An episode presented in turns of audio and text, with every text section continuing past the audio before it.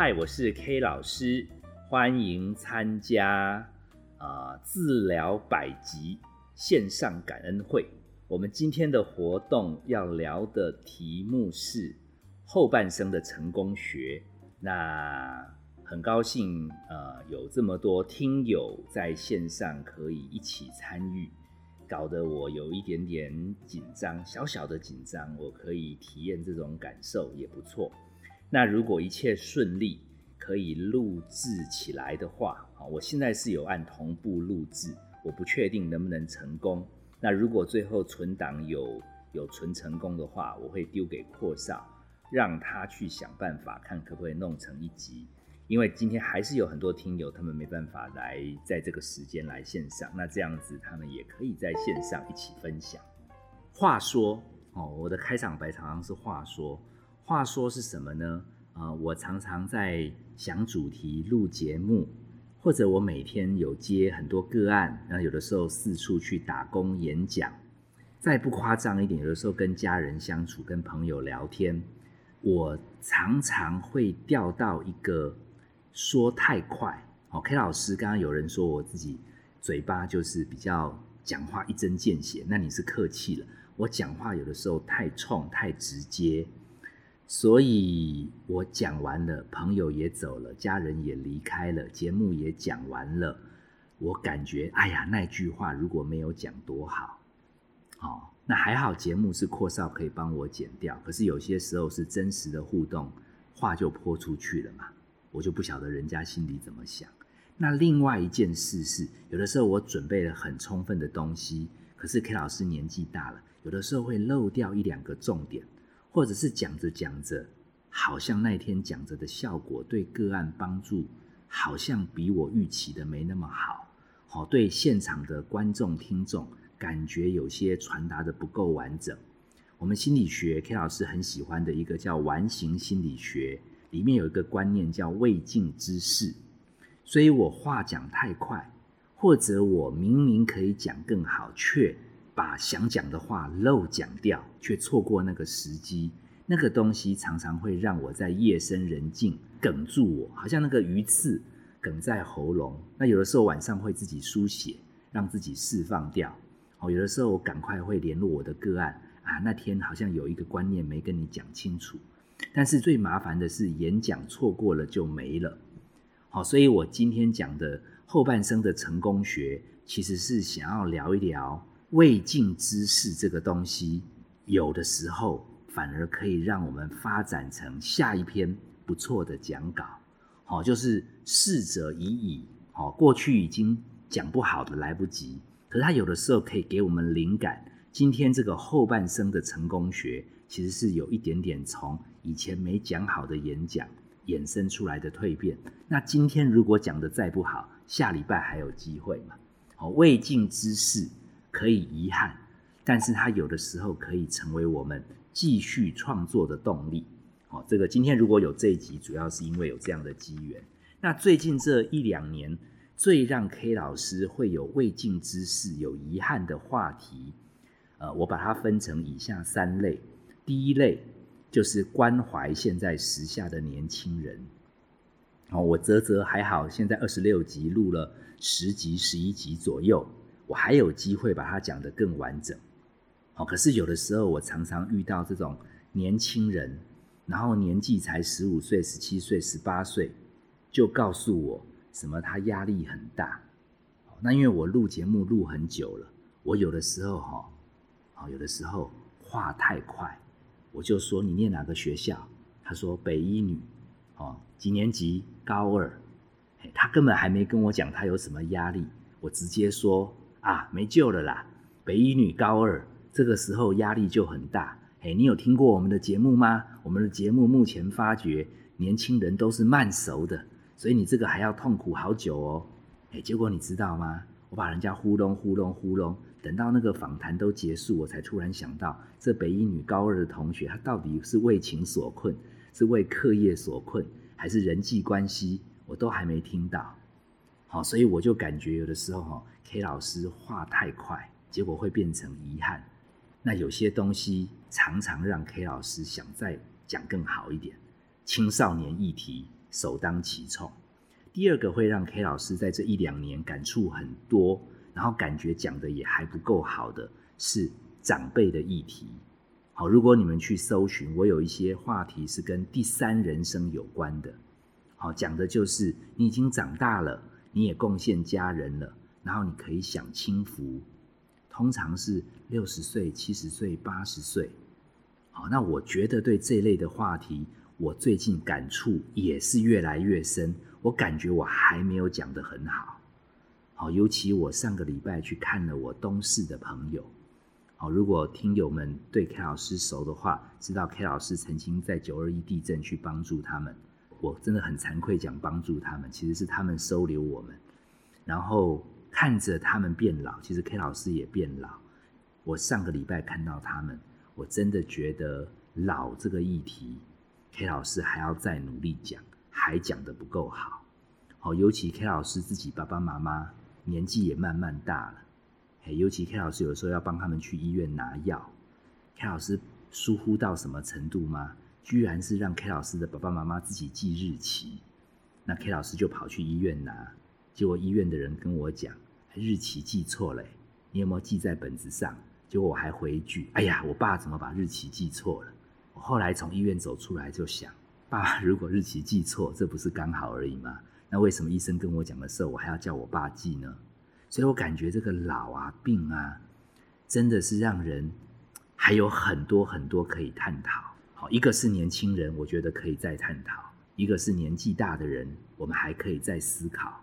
那另外一个让 K 老师好挫折感有一点深的，是 K 老师去 Google 公司演讲，K 老师也是很用心去讲。然后他们他们要最近要讲的题目叫做全球刚好有经济萧条。所以很多公司在裁员。他说：“K 老师，你不要明讲，但是你请你来跟我们的员工分享。好，万一你担心被裁，好，你可以怎么样？心理肌肉强大一点。我给他们的题目叫 ‘Are you OK？’，然后我发觉那一天我也讲得很卖力哦。我感觉好像哈，能够让谷歌的同仁认同 K 老师，K 老师感觉自己也程度也有接近谷歌，大概是这样的感觉。”也就我那一天，他们是说 K 老师讲的很好，可是我觉得讲到最后也讲掉人生有一点点无奈，哦，什么要放下，不要执着。哎，K 老师觉得以谷歌的员工，他们的这样的一个人设，他们对生命这么样的追求，要他们这么年轻就放下，好像没有讲的很好，所以我后来就跟他们承办人讲。哎，以后我来讲的话，题目不要叫 Are you OK？我要改成叫后半生的成功学，好，下半场的成功学。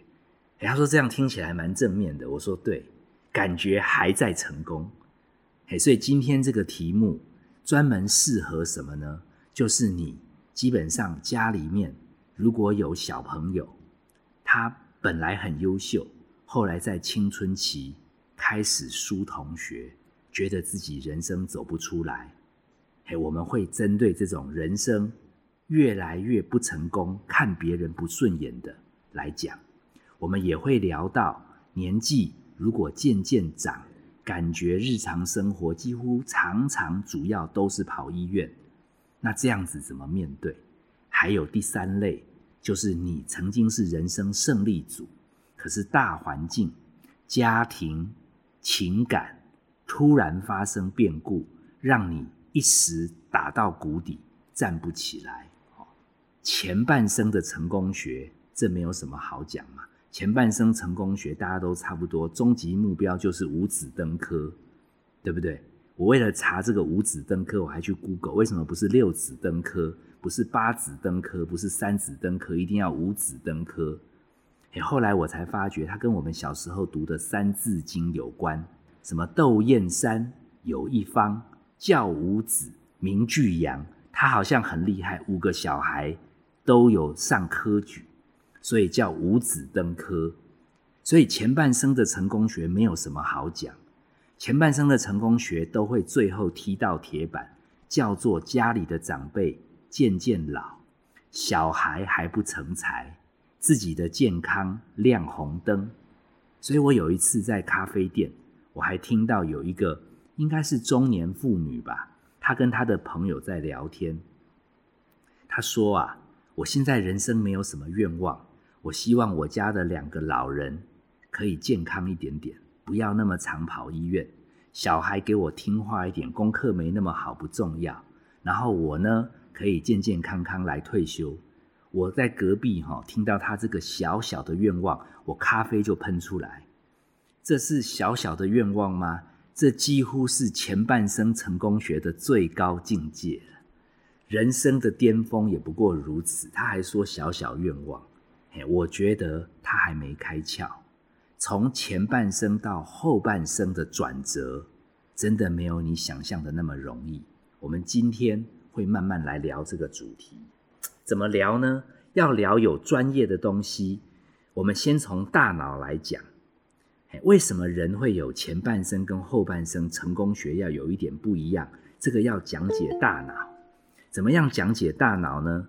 如果你们常常听 K 老师的啊节目，应该知道大脑有分成杏仁核，管情绪的原始脑，另外有一个理智的。好，在有头发这边叫 I Q 脑。我再多补充一点点哦，其实，在脖子这边，在脖子这边有一个比原始脑更原始的脑。所以，基本上你对大脑的结构扩充一点，大家的科普，它叫三叠脑，就是脑干、边缘系统管情绪，再来 cortex 大脑皮质管 I Q。这跟后半生成功学有什么关系呢？我跟你讲，前半生的成功学很需要在杏仁核变红的时候，遇到问题的时候，遇到挑战的时候，全力以赴去把它解决掉。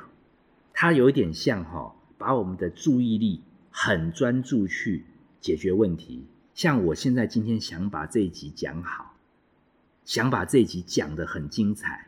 我必须很专注，所以我杏仁核现在肯定是红的。它有一点像那个，你把手电筒打开找出路，好走出这个地窖。灯打开，它聚焦到哪里，你就看到路，然后你就开始走。所以解决问题非常需要这个能聚焦的杏仁核。所以基本上人会紧绷起来，才有压力荷尔蒙。才能克服问题。我讲这个干嘛呢？因为前半生的成功学超需要能够面对压力、克服压力的能力。那这跟后半生成功学有什么差别呢？因为一直红，一直红，一直红，一直红，过了三十四十五十，就会有一点点操劳过度。它往后面脖子延伸下去，有自律神经。就会变成交感神经一直反应，副交感神经起不来，自律神经就失调，脑神经就会衰弱。那后半生成功学叫什么呢？因为脑神经衰弱以后，刚刚讲这个脑干这个地方，呼吸就会喘，心跳就会不规则，命就会有危险。所以后半生的成功学就不能全力拼杏仁核，一直让它爆红。而是要练习，有的时候它像小夜灯，不是像那个手电筒照亮，它是长期都有在探照。好，你你那个半夜年纪大了嘛，上厕所，哎，房间会开一盏小灯，脑干这个地方，你活着的每一秒，它几乎都在运作。那你说我们这个 I Q 脑，大脑皮质在干嘛？大脑皮质在听演讲。你们现在听懂我讲的话，我讲的是国语，还配动作，所以你们基本上可以理解，大脑是来平衡什么时候紧张，什么时候回归安稳呼吸，所以大脑是理智的，有一点点是要来投资的配置。那这样你应该知道了，前半生年轻人应该多冲刺，杏仁核常常喉没问题。哎，看呢啦，后半生年过不要讲半百啦，四十就可以了。因为现在操劳过度，你要留意，哎，心跳会不会太快？呼吸还在吗？好像你们现在很专心在听 K 老师的课，有的人还在做笔记，杏仁核就会红。那你现在动一动肩膀，呼吸一下，哎，让你的小夜灯没坏掉，这个就开始有后半生成功学的味道。那你的理智脑负责分配，前半生不太需要什么分配，尽量爆冲没关系，反正累了就睡觉。后半生分配的时候，关怀脑干多一点，常常肩颈疏通一下。常常留意呼吸顺不顺，这是科学的论述。如果你觉得 K 老师讲的太科学，你想要文艺一点的、文青一点的来理解后半生的成功学，我突然想到 K 老师的爸爸有写一首诗，那个应该也是他已经人过中年以后写的。那那个诗叫做《玫瑰花饼》，全文我有把它贴在我们的粉砖。好，如果你有空可以。到心理治疗师的粉砖里面可以看到这首诗，那我把它念给你们听，你就知道后半生成功学跟玫瑰花饼有什么关系。玫瑰花饼，影帝，出门的路，回家的路，一条简单的路。原先欢喜的出门，为了要买想吃的玫瑰花饼。让生命增添一些甜滋味。怎么在回家的路上走过古岭街，一条年少时候始终走着的路？我爸爸在这边长大的哈，无端地悲从心生。黑发的脚步走成白发的蹒跚，我还能来回走多少路？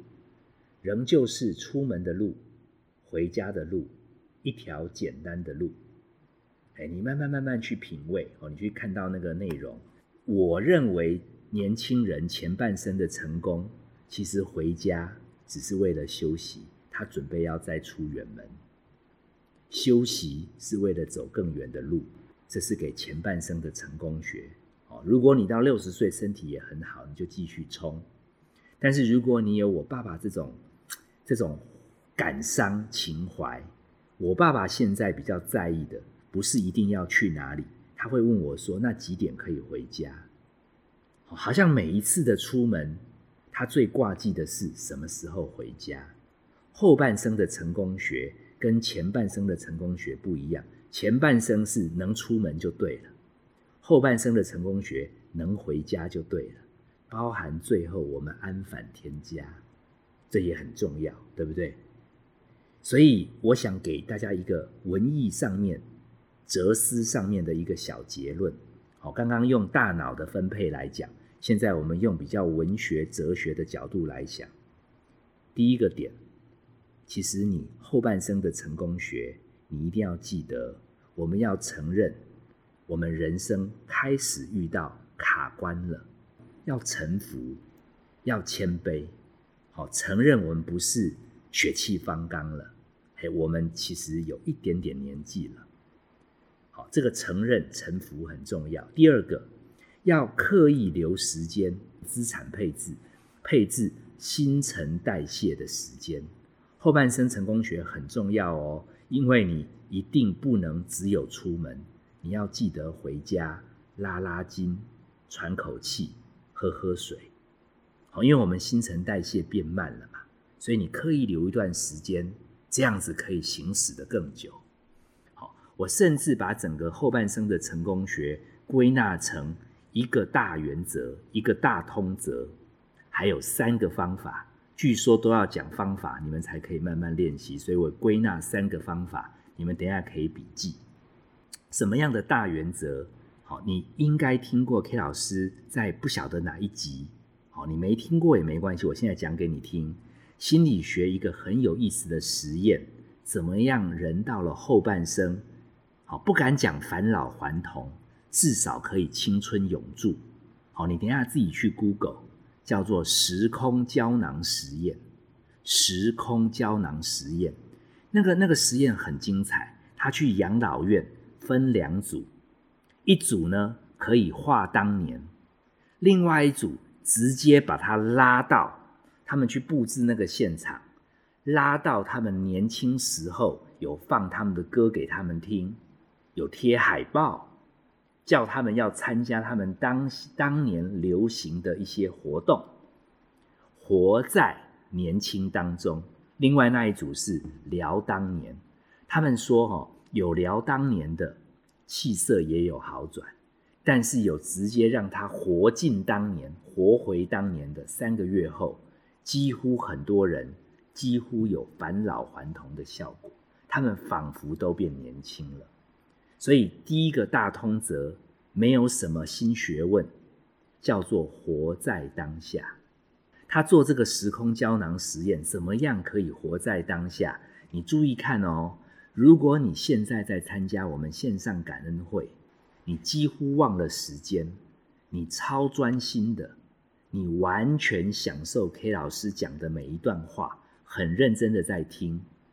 好，你现在在你的房间，开着电脑，开着手机，很专心听，你忘记已经一下子过了一小时了。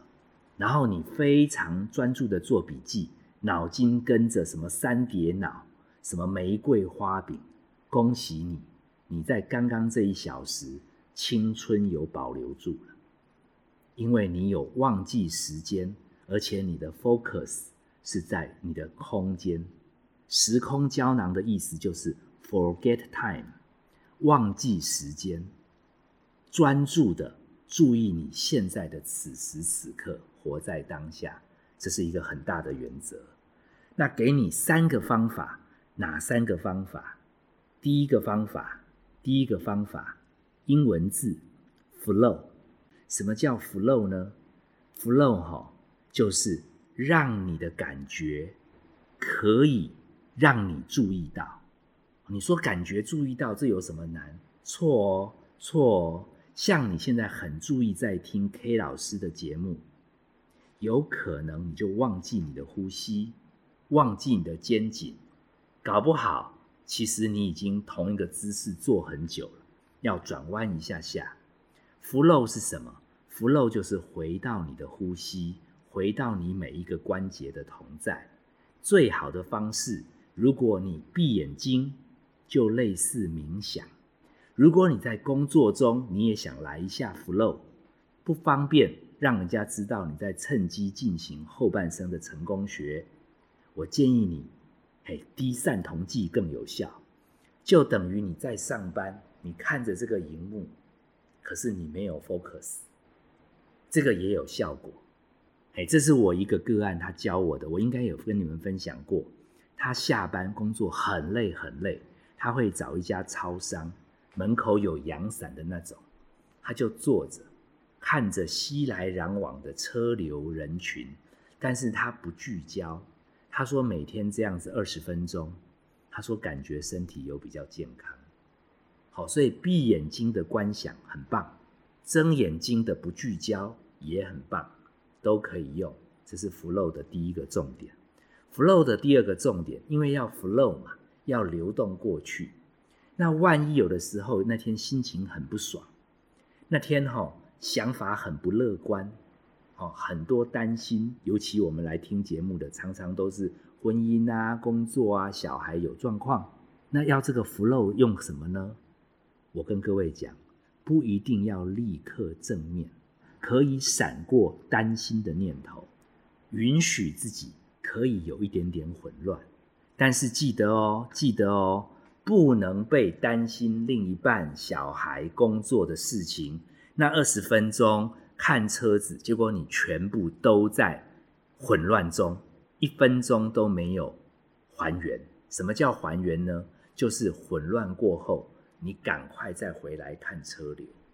好，知道吗？不用立刻变正向，可以混乱，但是可以让它继续流动下去。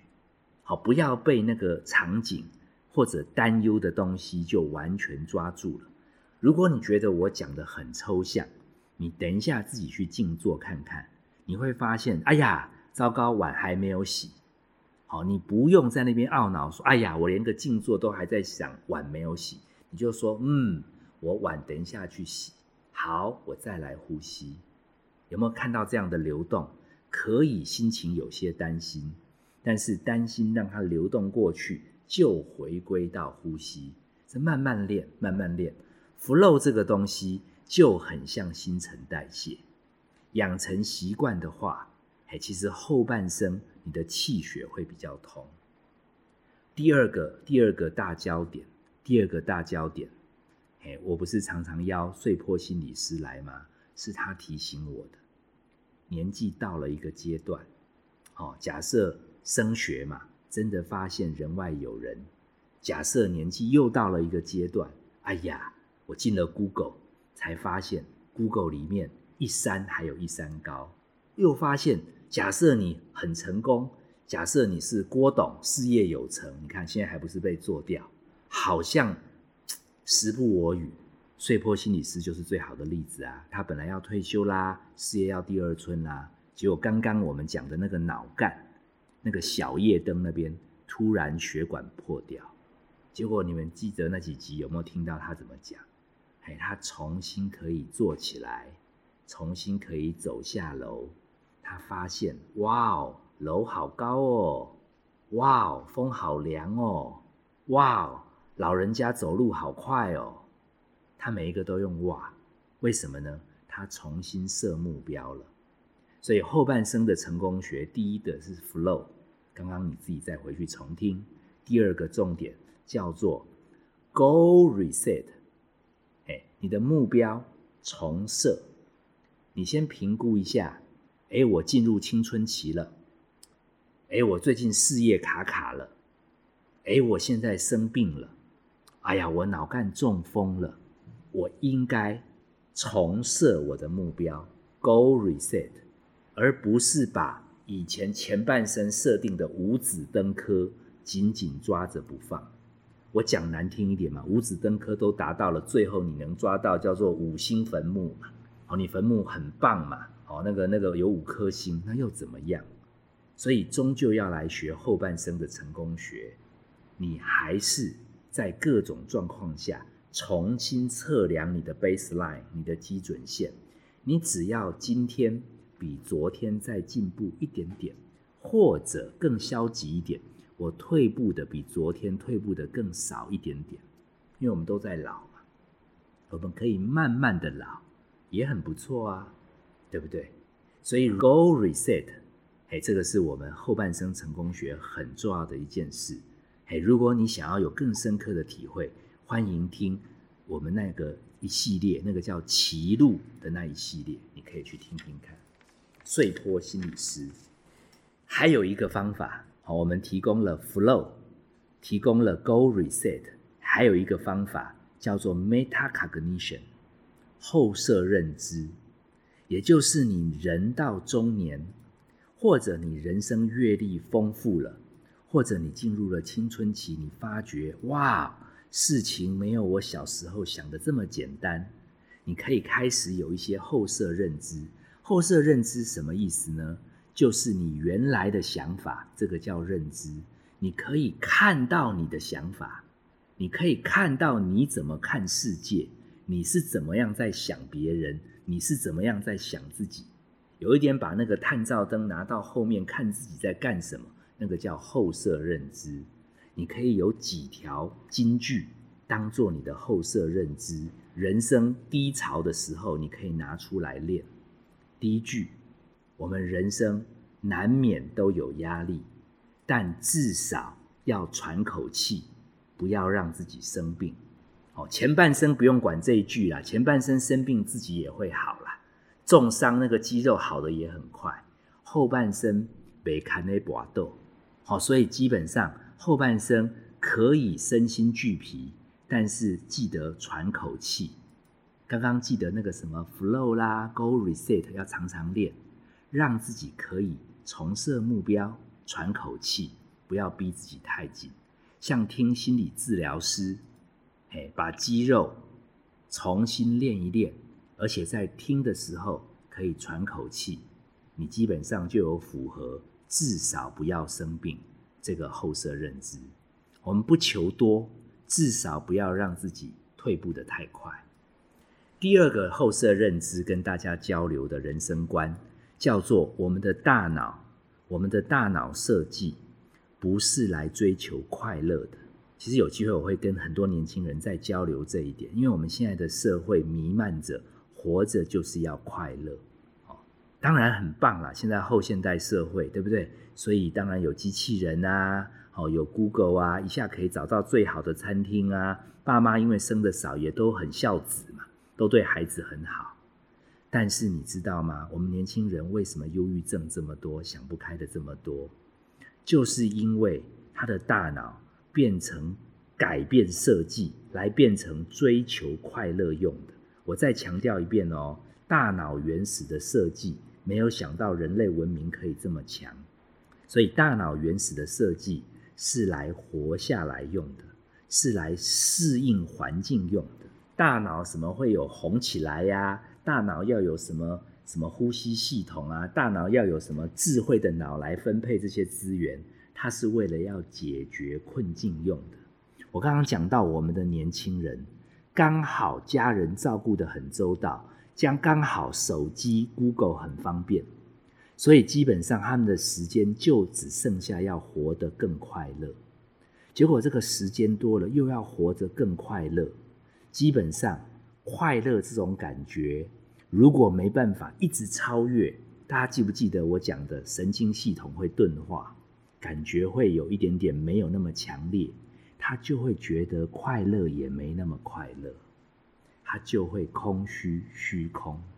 所以为什么慢熟世代的小孩有手机、少子化的小孩，忧郁症那么多，想不开的那么多？为什么？因为他们把大脑拿来变成追求幸福、追求快乐用。我举一个最极端的案例：爱斯基摩人，大家知道吗？在北极圈那一带生存的。我网络上看到他们很少得忧郁症。我在想，奇怪，那么冷，应该崩溃啦，怎么没得忧郁症？原来爱斯基摩人他们热衷的活动叫做泡热水澡。我心里想，爱斯基摩人泡热水澡，这有点像我们在金门当兵那时候缺水的时候，想要洗个澡一样，很困难呢。我们那时候就想尽办法要节水，要洗个澡。嘿，K 老师不夸张，好不容易有一天可以外出到民民间去洗澡，哦，我水给他开到最烫，因为那个冬天很冷。哦，洗超久，因为那个要花钱，好像那时候四十块可以洗一次。好，我洗到超爽。热乎乎的才出来，后来变冬季瘙痒症，因为我的油脂都洗掉了。可是你知道吗？我那时候为了洗澡，哦，很困苦。可是我没空忧郁，因为我一直在等排长、连长讲什么时候可以去洗澡。爱斯基摩人一样，他比 K 老师更辛苦。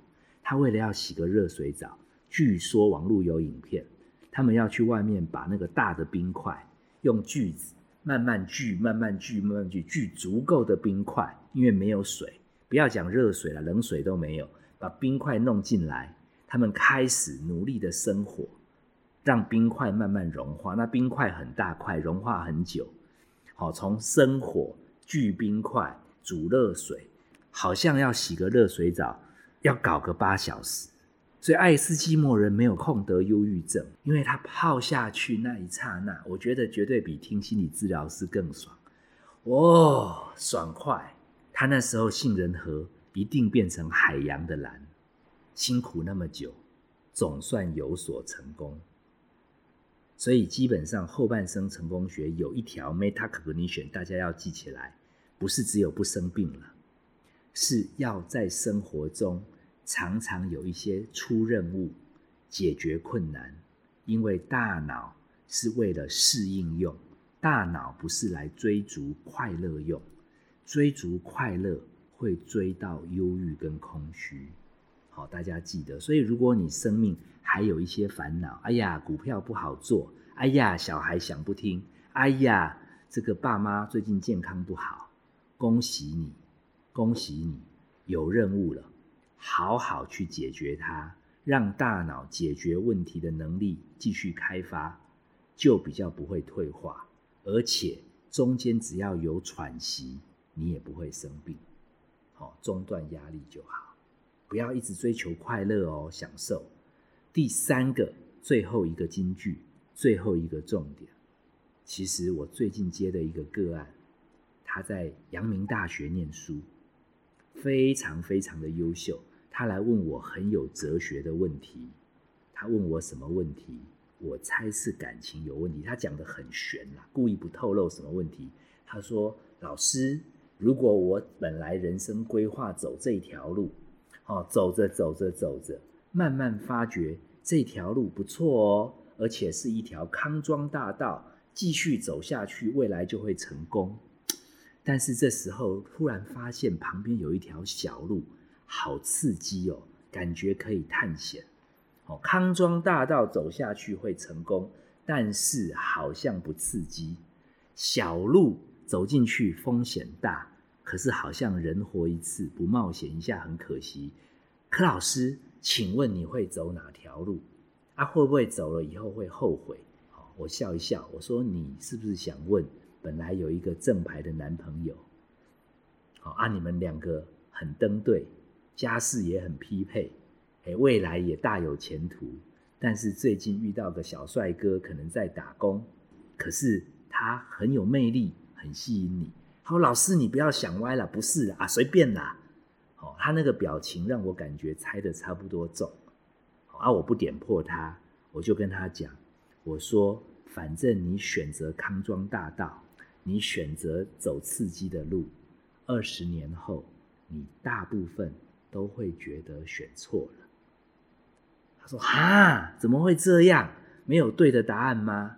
我说：“因为神经会钝化，神经钝化真的很好用，所以你跟你很棒的老公相处久了，就会开始怀念当年。”好像应该去冒险一下，感觉现在爱情都变成白开水，还变成赤字，啊，怎么会这样？好，我说，那如果你当年冒险了，好，跟那个打工仔，好一起双宿双飞，你会很快乐哦。可是后来生活只要遇到柴米油盐酱醋茶有困难的时候，好，五年、十年、二十年就会说。哎，当初如果没有为了爱情，好抛弃原来一个康庄大道，也许现在就不会这么辛苦，还要兼三份差。我看他这样讲，他有一点点沮丧。他说：“真的没有办法选对的吗？”我说：“所以呀，你选哪一条路，甚至你最近可以继续先维持啊，这个去认识看看。反正呢，反正呢，选完了，二十年后。”大概都会后悔啊！我当然希望我今天跟你讲这个话，你到那天不需要太后悔。然后你要跟自己讲，今天我们第三句金句，反正选东选西，因为感觉会钝化，所以都会感觉没选的那条路好像比较好。他最后不死心，他说：“那那那有没有什么方法？”嘿，坐着时光机回来劝当年的自己，那不然怎样怎样？不然再选另外一个可以吗？我看他不死心，果然是年轻人，还是想要前半生的成功学。我后来叹了一口气，跟他讲：“我说讲难听一点，二十年后的自己，好，假设那时候科技很发达，有那个什么虫洞、黑洞，可以可以时光机瞬间到二十年前，好，你正在跟小伙子热恋。”你去甩他两个耳光，跟他讲，将来你会后悔，不要跟这个，还是跟原来那个好。好，虽然单调，但是怎样怎样怎样怎样，你吼到要死，我跟你打赌，正在热恋的你听不太进去。他说：“哎，好像也是哎，我猜他最近有在热恋啊，我要讲什么东西呢？所以连二十年后的自己坐时光机回来。都劝不了自己，所以你以为你是倒霉，选错老公，娶错老婆。我跟你讲，其实以你二十年前的年轻的脑袋、血气，其实你真的闪过了这个，你还是会找到雷同的啦。你后面过了二十年，那么有智慧，知道当年好像没有选得很好。我告诉你，那个智慧是因为选错才长出来的啦，不然你根本没智慧啦。所以不要后悔，人生不要后悔。选东选西，看似是偶然，其实是必然。重点是，不管选东或选西，你从中间走的点点滴滴，你有没有用心感受？你有没有学到功课？好，不浪费你曾经为这样子辛苦的点点滴滴，好不好？好，三个 meta cognition，至少不要生病。中间喘口气很重要。第二个，大脑不是用来追求快乐用，是适应人生用的。所以有一些困难，好好去解决。中间喘口气，踏实过生活，好，不然追快乐追到后来会虚空。第三个，其实我们人生没有什么最对的选择，也没有什么选对选错。重点是走的过程中，你看到的风景有没有做笔记？有没有慢慢从中淬炼出别人没有走过这一段没看到的智慧？你就对得起自己的辛苦了。你说是不是？好，我是 K 老师。本节目今天没有由阔少录制，是 K 老师自己录，还有我们线上的听友有很多位一起收听。好，谢谢你们一起来完成我们这一集。如果你觉得这一集值得分享，值得推荐给也在生命中青春期或者有成跌倒的人，还是家里长辈现在感觉后半生已经没有用的人，你可以转给他们听。希望我们这样子用心的录制，可以让更多人分享到更多温暖的力量。好，我们一起。一起老，一起走，我们都不孤单。好，K 老师，呃，很开心在五十几岁的这两年，有你们跟我同在，让 K 老师的生活也蛮有意义的，我觉得很棒。谢谢你们，拜拜。